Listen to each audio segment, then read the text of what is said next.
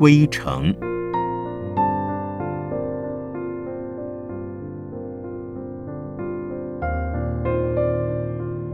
圣严法师著。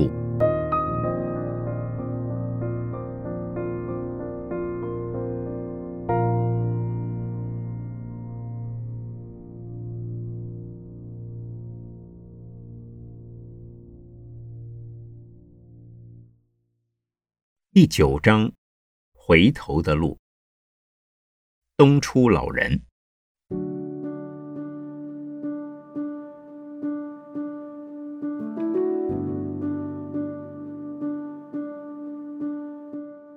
我在14岁的时候，曾经为我的出家而编织过一个美丽的梦。那的确是一个梦，而且那一场梦是幻灭得如此的快。狼山的环境像画一样的优美，像诗一样的可爱。可惜我是生得晚了，去得迟了。当我上山的时候，那一幅画已在剥落，那一首诗已在消失。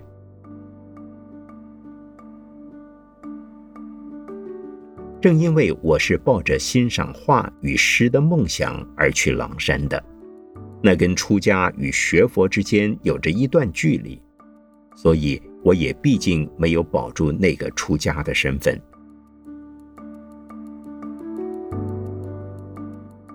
不过那个梦是做错了，那条路是走对了，所以绕了一个好大的圈子以后，依旧走上了原来的路。这个圈子绕得够辛苦了，但也不是冤枉绕的。应该绕的圈子，不绕也是不行，否则的话，今日的我又是怎样了呢？像所有留在大陆的出家人一样，那是不堪想象的。虽然绕这个圈子也似一场梦，而且似一场千曲百曲的梦，比起第一个富有诗情画意的梦，那是迥不相同。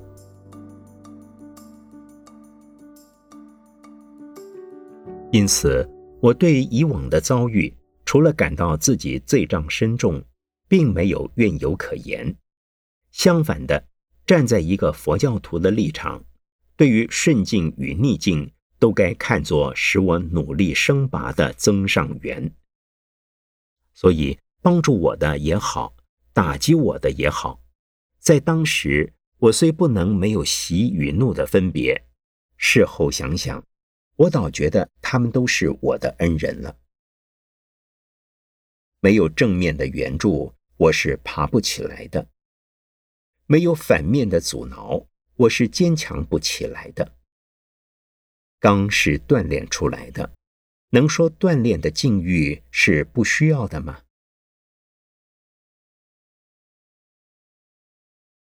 最不容易争取的事物，便是最可宝贵的事物。最可宝贵的事物，也必是最足以珍惜的事物。这一条回头的路，是痛苦与折磨的代价。所以，我能有机会再度出家，是兴奋的、欣慰的，也是悲痛的，因为这是多么难得的因缘。佛说佛法难闻的真谛，我已经用着这个悲痛的经验而有了领悟。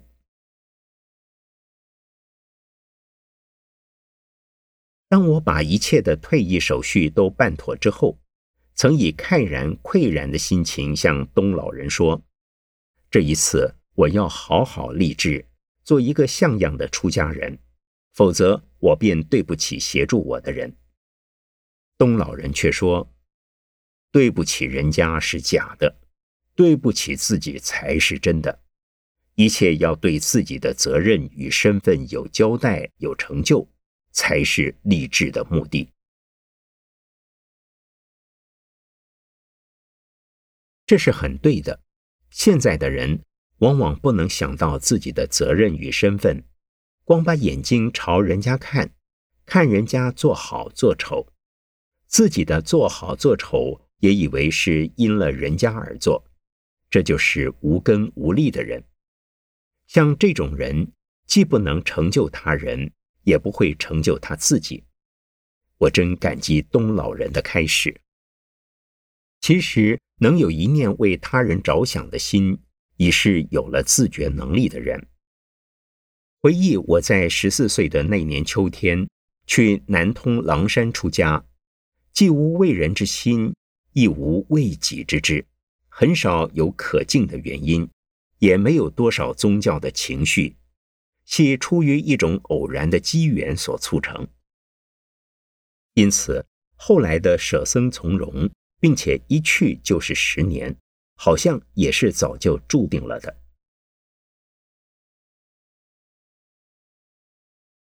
不过我要特别强调，我的能够再度出家，并且誓愿再度出家，那是成因于童年曾经出家的缘故。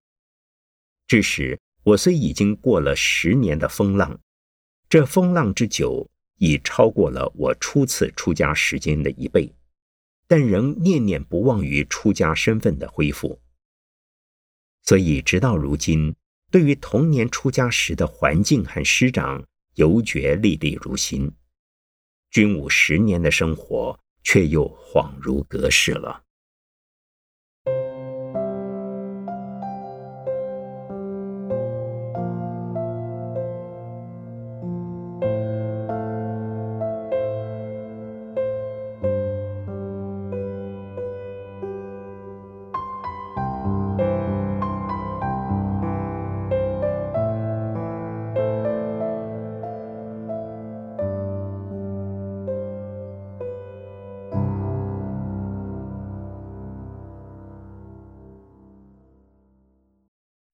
再度出家，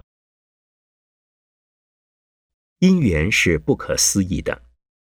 在大渡来台的老辈法师之中，认识最久的是白胜法师，亲近最多的是南亭法师，见面最晚的是东出法师。我在办理退役的过程中，最先请求的是白胜法师，其次相助的是南亭法师，最后铸成的是东出法师。我与东老人第一次的见面是在民国47年的佛诞节，那是在台北市新公园的音乐台前，浴佛大典尚未开始的时候，是由于我的同学，当时人生月刊的编辑信如法师的介绍。东老人为了铸成我的出家，尽了最大的努力。他自民国48年的6月下旬，直到同年12月中旬，一直在为我的事情费神，也一直在为我的事情操心。他给我安慰和祝福。当我每遭挫折之时，他必给我鼓励。我到北投去拜见他的时候，往往也会送我880元的零用钱。对于一个与他毫无渊源关系的我来说，这实在是一件难能可贵而敏感不已的事。最初，信如法师曾向东老人提起，说我退役之后重新出家之时，希望能给东老人做徒弟。东老人则说，他对收徒弟一事并无什么兴趣。后来龙根法师也带我向东老人提到这个问题，他还是说无多兴趣。渐渐的，我是真的退役了，我是必须崇拜师父重新出家了，但还不曾确定究竟跟谁出家。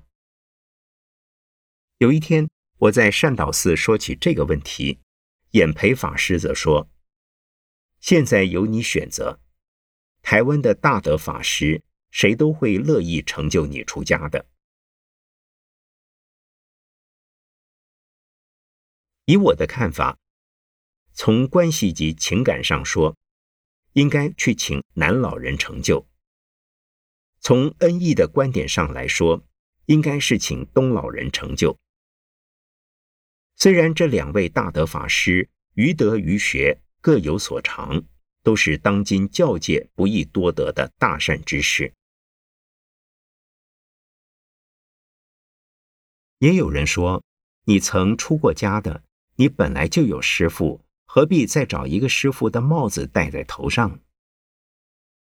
我却希望一切从头做起，一切如法而行。童年出家时，幼而无知，马马虎虎还不要紧，现在中年再度出家，绝不可以再是糊涂了。当然我也明白，既然崇拜师父，重新披剃，师徒之间有互相的权利，也有互相的义务。一个做徒弟的人，权利可以不要，义务却不能不尽。所谓师父的帽子，当系指的是义务而言。我不是忘恩负义的人，也不是轻易能被任何方式束缚得住的人，所以我还是决定拜一位剃度师，并在恩义的原则下，我便请求东老人成就出家了。本来我的退役令是从民国49年元月1日生效，我也准备于退役生效之后慎重出家。但在东老人的劝说之下，在民国48年的农历12月初1日，我就改了装。那有2个原因：第一是信如法师已向东老人辞去了《人生》月刊的编务，东老人命我接替，并且为我取了一个法名，叫做圣言，要在版权位置的主编项下刊出。第二是因为文化馆自腊月初1开始打佛七，要我随众参加，因此我在腊月初1的早晨便以出家相和大家见面了。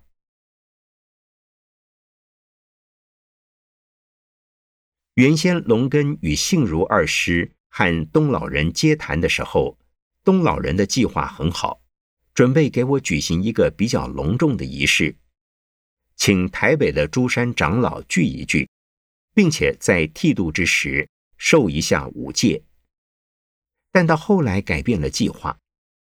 不过东老人的意思也是对的，他对我说，你的福报有限，要是举行仪式的话，请人家来就等于向人家要一份礼，不请人家吧，那又说不过去，你刚刚出家，实在不宜劳累人家的。东老人是一个最最惜福的出家人，所以他不会公开化缘，在省吃俭用之下，建筑了一座规模不算小的中华佛教文化馆，发起影印一部《大藏经》，每年冬季还做一次冬令救济。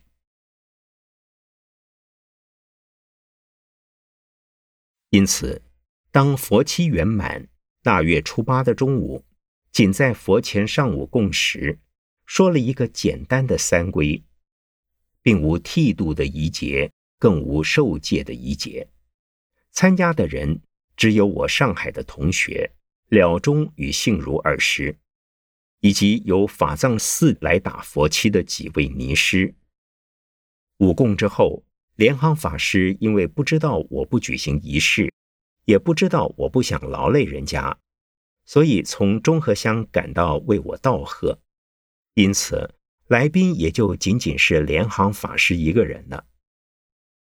照律制来说，这只算是皈依而不是剃度，但在中国的佛教，律制问题很不易讲究。我既承认剃度，并且也请求了剃度，虽然没有执刀而剃，也就算是剃度过了。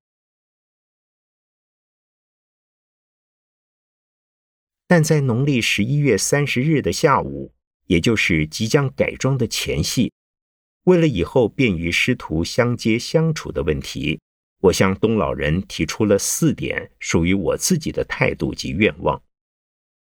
1，我的身体一向不好。2，我将尽心尽力为文化馆服务。3，我将来希望到其他地方住，愿师父允许。4，我将来希望多读一些佛经，多用点修持功夫。东老人听了之后只说，三分师徒，七分道友，你已不是小孩子了，一切均由自己做主。不过又在他的语义之中说到我想去其他地方住住一事，虽然未说不赞成，但总有些不乐意。这一点我是最感抱憾的事。为了能够多用一点真功夫，在文化馆先后仅住了2年便离开了，这也是最使他老人家失望的事了。不过在我尚未改装之先的个把月，东老人也自动地谈到这个问题。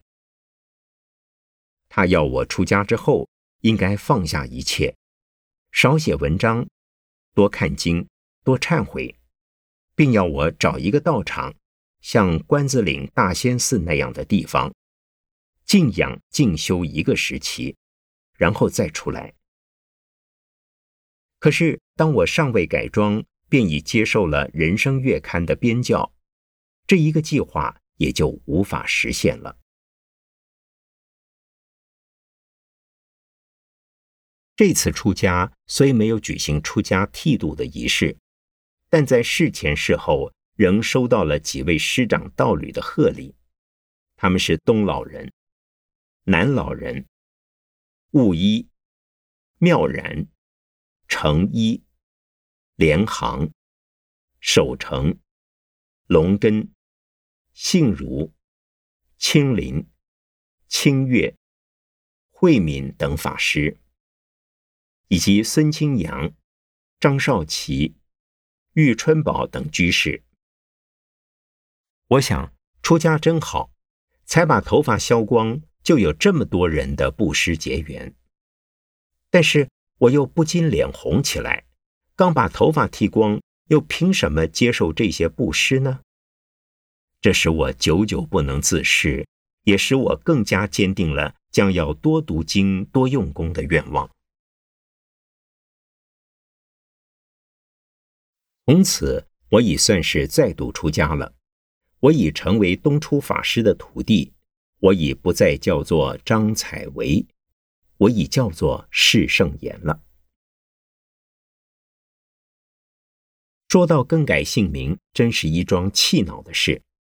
内政部现行的姓名条例规定，僧尼还俗必须改出家姓名为在家姓名，俗人出家则不许改在家姓名为出家姓名。我们政府的立法机构，如果不是审查上的疏忽，便是有意歧视佛教而变相地否定了出家人的身份。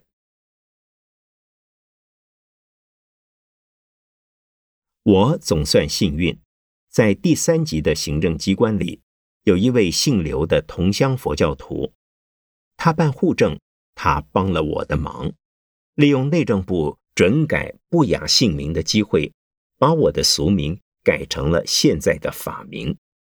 但是我的俗姓还是更改不成，因为姓氏不可能有雅与不雅的情形。即使如此，我已感到高兴了。除了大陆出家的僧尼，凡是台湾的出家人，不论男女，还没有另一位能把俗名俗姓在户籍簿上更改过来的嘞。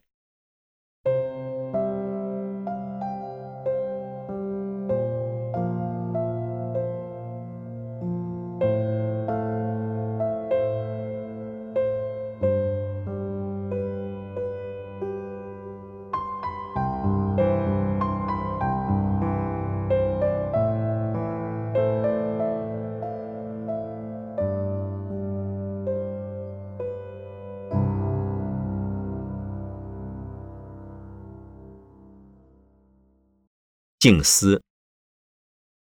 北投过去是台湾的8大名胜之一，现在的台湾虽已不止8大名胜，但是北投的称为名胜，那是变不了的。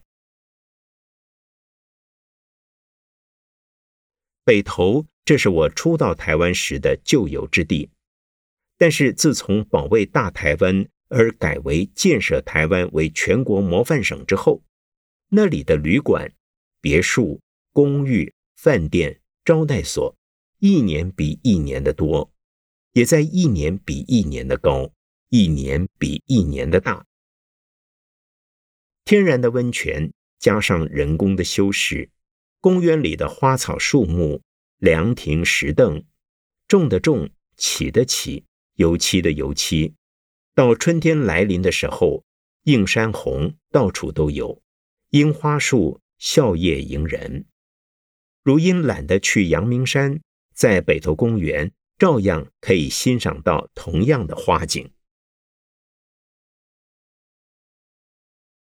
我在中华佛教文化馆简介之中曾经这样写过：北投为台湾著名风景之区，尤以温泉纯河响名于世，山清水秀，绿荫遍地，花木扶疏，旅舍林立，每至假期游人如织，盘桓其间，如入画境。中华佛教文化馆即在此一画境之内的公园区中，位于新北投溯溪而上的两山之间。可见我能在文化馆出家，实在是非常幸福的事。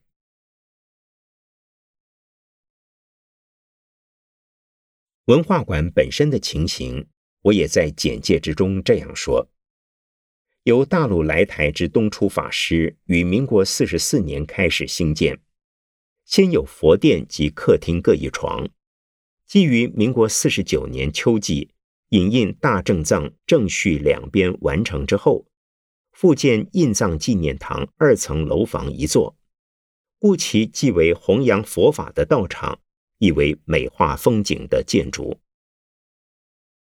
除了几藏好几部大藏经及许多的佛教文物，还藏有25史一部。除了文化事业，还兼办慈善救济事业。其实文化馆是北投乃至阳明山地区唯一办理文化慈济事业的佛教道场。终年不断的潺潺溪水从文化馆的脚下溜过，遇到气压稍高的日子，或者是比较凉爽的季节，或者是每日的清晨，你会见到一群群、一簇簇、一条条的硫磺温泉的蒸汽，像市集的炊烟，更像迷蒙的焰火，婀娜地爬向空中，然后在半空里飘荡、起舞、幻变、消失。从文化馆一眼望出去，浓绿的大片树林虽在百尺之外，却像伸手可及。那些红墙绿瓦的建筑物，娇羞似的隐掩在绿荫深处，巧妙地镶嵌在山水之间。那是优雅的，也像是神秘的。所以有一位居士去站住的时候，要说：“这不就是极乐世界的景色吗？”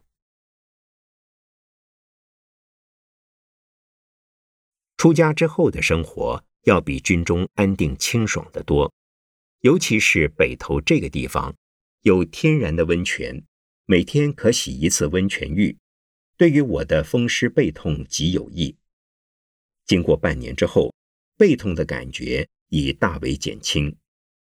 同时，在民国49年的冬天至民国50年的春天，智光长老给了我一些钱，叫我看了中医，配了一副药，吃了虽未有显著的效果，但对我的身体的确有益。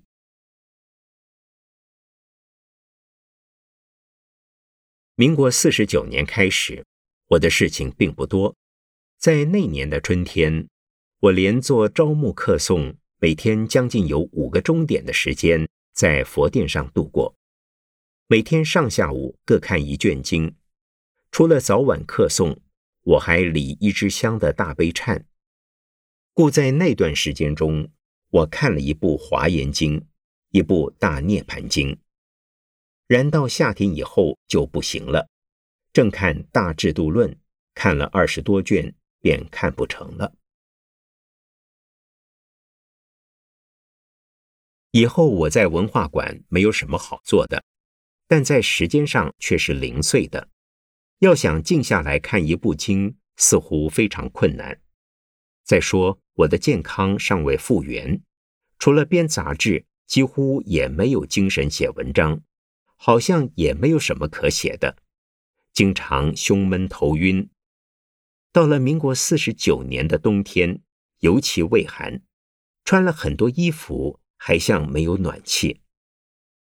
有一次，孙清阳居士见了我，认为我没有寒衣，要布施我一件什么的。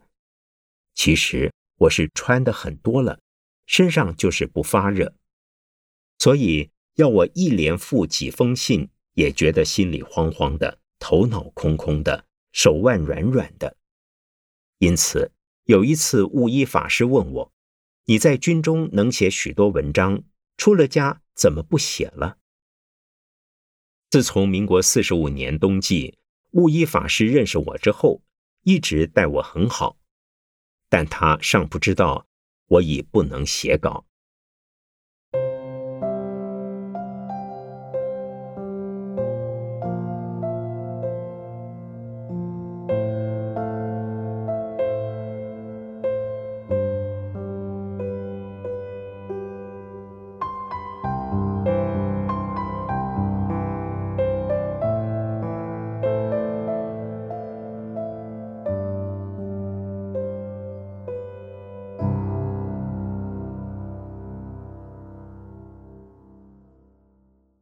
受戒告假。当我出家以后，妙然法师教我看看沙弥律仪，以便做一个像样的出家人。这一指示对我非常受益。于是我又知道，我虽出家改装，未受沙弥戒，尚是一个光头白衣。我向东老人请示了好几次。终于，我在民国49年农历6月11日的晚上，在新店的竹林精舍，礼请龙泉老法师做了忏摩。12日的上午，又到台北的华严莲社，请智光长老为我受了沙弥10戒。我虽2度出家，可是第1次改装皈依的仪式都没有做。第2度PT也仅说了3皈，到此为止，才算是个合法的出家人。故在当时的感触很多，便写了一篇由我受了沙弥戒说到戒律问题，在《人生》月刊上发表。民国50年过年以后，我即做离开北投的准备。故托星云及浩林2位法师为我介绍高雄美浓朝元寺去禁足。因我有一个感觉，师父的文化馆乃是用功的理想处所，但是其他的人可在那里安心用功，我这个徒弟却有不同。虽然文化馆终年只有2次法会，一是7月份1个月的地藏法会，一是腊月上旬7天的佛期，平常或者也偶有堂把外来的佛事，但总不是经忏门庭。比起我在上海的大圣寺时代，这实在是一个安乐境界。然而有一个门户就有生活，有生活就有必须的应酬。如果师父他老人家在里外外的忙，纵然不叫我做什么，我非禽兽岂能安心？否则倒像我们兑换了师徒的辈分。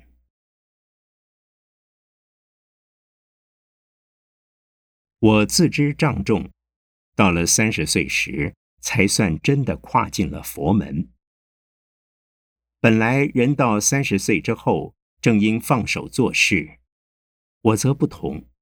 30岁前在学业及德业几乎是缴的白卷，尤其是佛学及修持，我必须赶紧弥补，要不然心愿厌离，却是脱不了生死的黑夜；心愿度众，奈何又肩不起弘化的重担。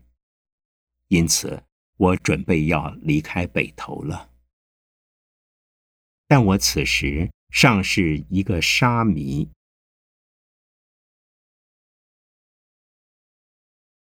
很幸运，我在8个月前就已经知道了道元长老要传戒。到民国50年的农历8月，我受了3坛大戒。现在将我受戒时的大致情形抄摘我写完戒坛日记之后的几段话，用来说明。我的身体一向瘦弱多病，故于8个月前得悉八睹传戒之时，我便天天定时定数礼拜观世音，一则忏悔罪障，一则祈求加倍，以其如愿受戒。我于来山报道的前夕仍在吃药，一到戒期之中，虽然经过波密拉台风的袭击，曾将我内外衫裤淋得透湿，然而竟未因此害病。以后感冒在戒期中普遍流行，我也仅仅受到轻微的感染，吞了几片伤风克也就好了，这是我极感欣慰的事。戒场书记真华法师向德戒和尚建议，要我负责戒坛日记。德戒和尚也当面作此示意。我来是为求戒，并非为来写文章，只想让我多动身体，少动脑子，尤其不要动笔杆。然而我的初衷并未得到戒和尚及书记师的同意，乃至出家戒期圆满之后，仍被留了下来。最糟糕的，我又被开堂师父内定做了沙弥首，这当然是他老人家白胜长老对我的爱顾。但我知道沙弥首是出风头的，也是最辛苦的。但到最后还是没有辞掉。后来开堂师父向大家说了个受戒不要当班头的故事，来安慰各班班头，并使戒兄们体谅班头的苦衷，且有4句结语：受戒切莫当班头，生活行动不自由，戒师骂来戒兄恨，含着眼泪向内流。好在戒师慈悲，戒兄友善，戒期终了，不知是否有人恨我，总还没有挨骂。正因如此，我就特别辛苦了。但是三宝加倍，我在戒期之中一直忙着，精神一直很好，没有发生障难，没有感到不安。尤其在以求戒期间，竟让我写下了将近13万字的一本戒坛日记。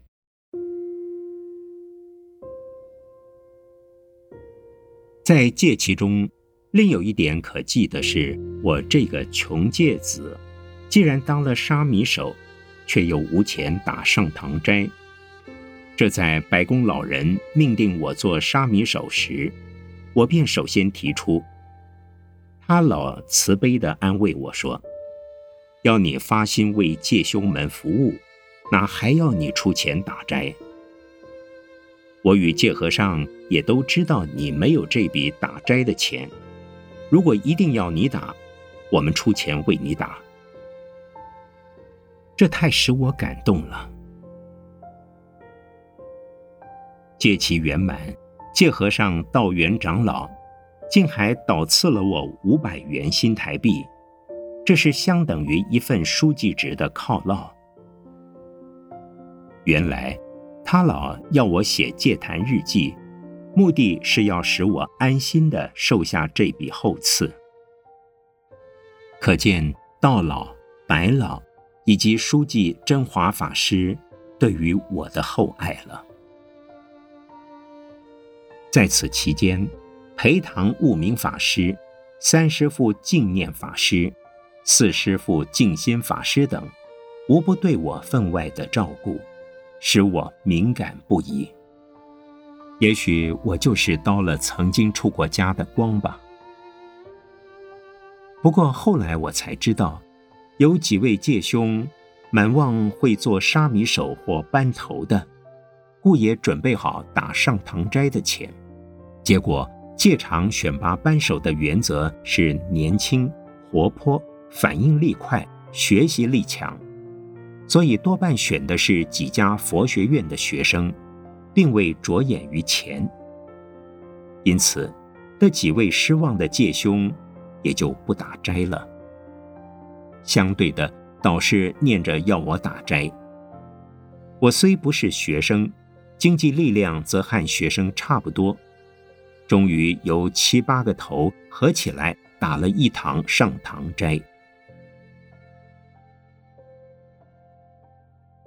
戒兄之中有这样的人物，出家来求戒，还想出什么风头？这个风头何用呢？这只能证明一点，那就是放不下。后来这几位戒兄不是劳累陨没，便是离僧返俗。可知出家而不升起厌离之心，终不免仍在苦恼中打滚。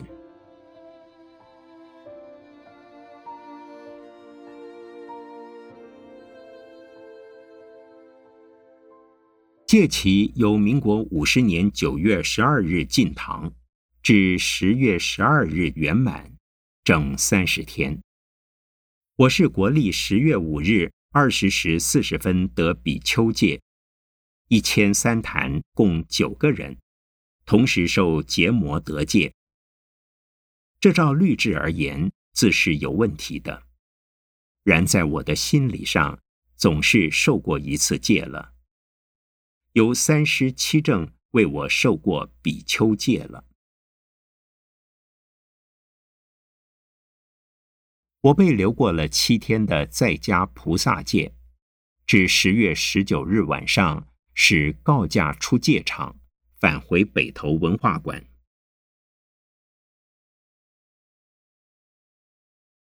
可是回到北投住了几天，觉得心里很乱。因为我要向师父告假南下了，为了定一定心，我去新店竹林精舍送了1个星期的4分律比丘戒本，为南下后阅律藏做准备。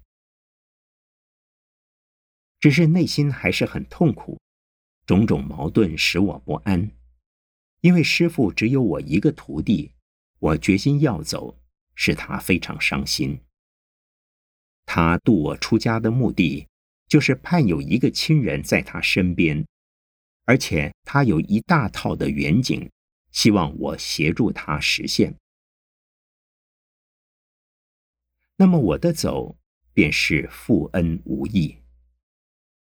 奈何我又不能不走，结果我在我的日记上为自己做了这样的疏解。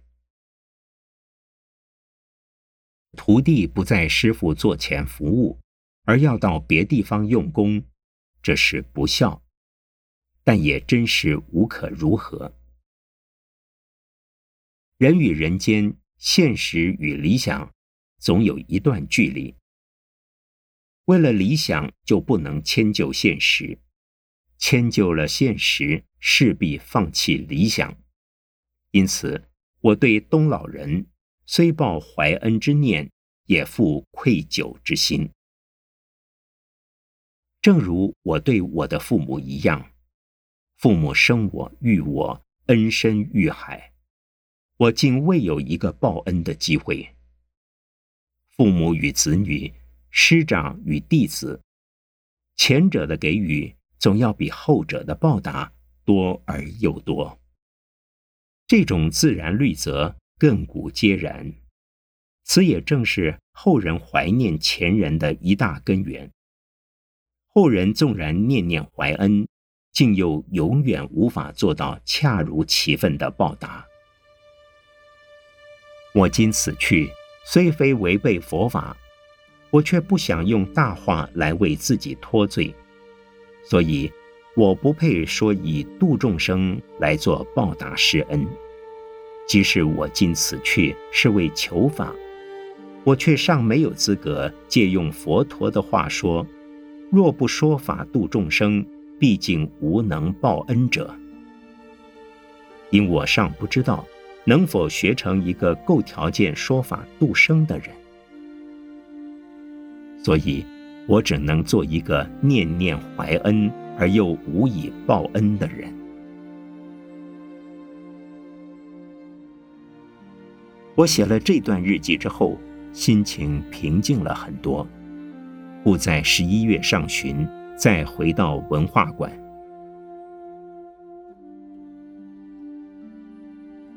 另一使我遗憾的事，是我负责编校的《人生》月刊，我的南下便使《人生》停刊。我也万万想不到，一份发行了13个年头的杂志，当它出了民国50年的11及12月的合刊之后，我就为它送了终。我自己成了这份刊物的到头编辑。因此，我的离开，东老人是1000个不高兴。但到最后临走的前夕，我大一先在佛前及祖堂告了假，在向东老人告假时，他却非常愉快，做了简短的开示，并且赐我一叠钞票。他老人家对我毕竟是开明而又慈悲的。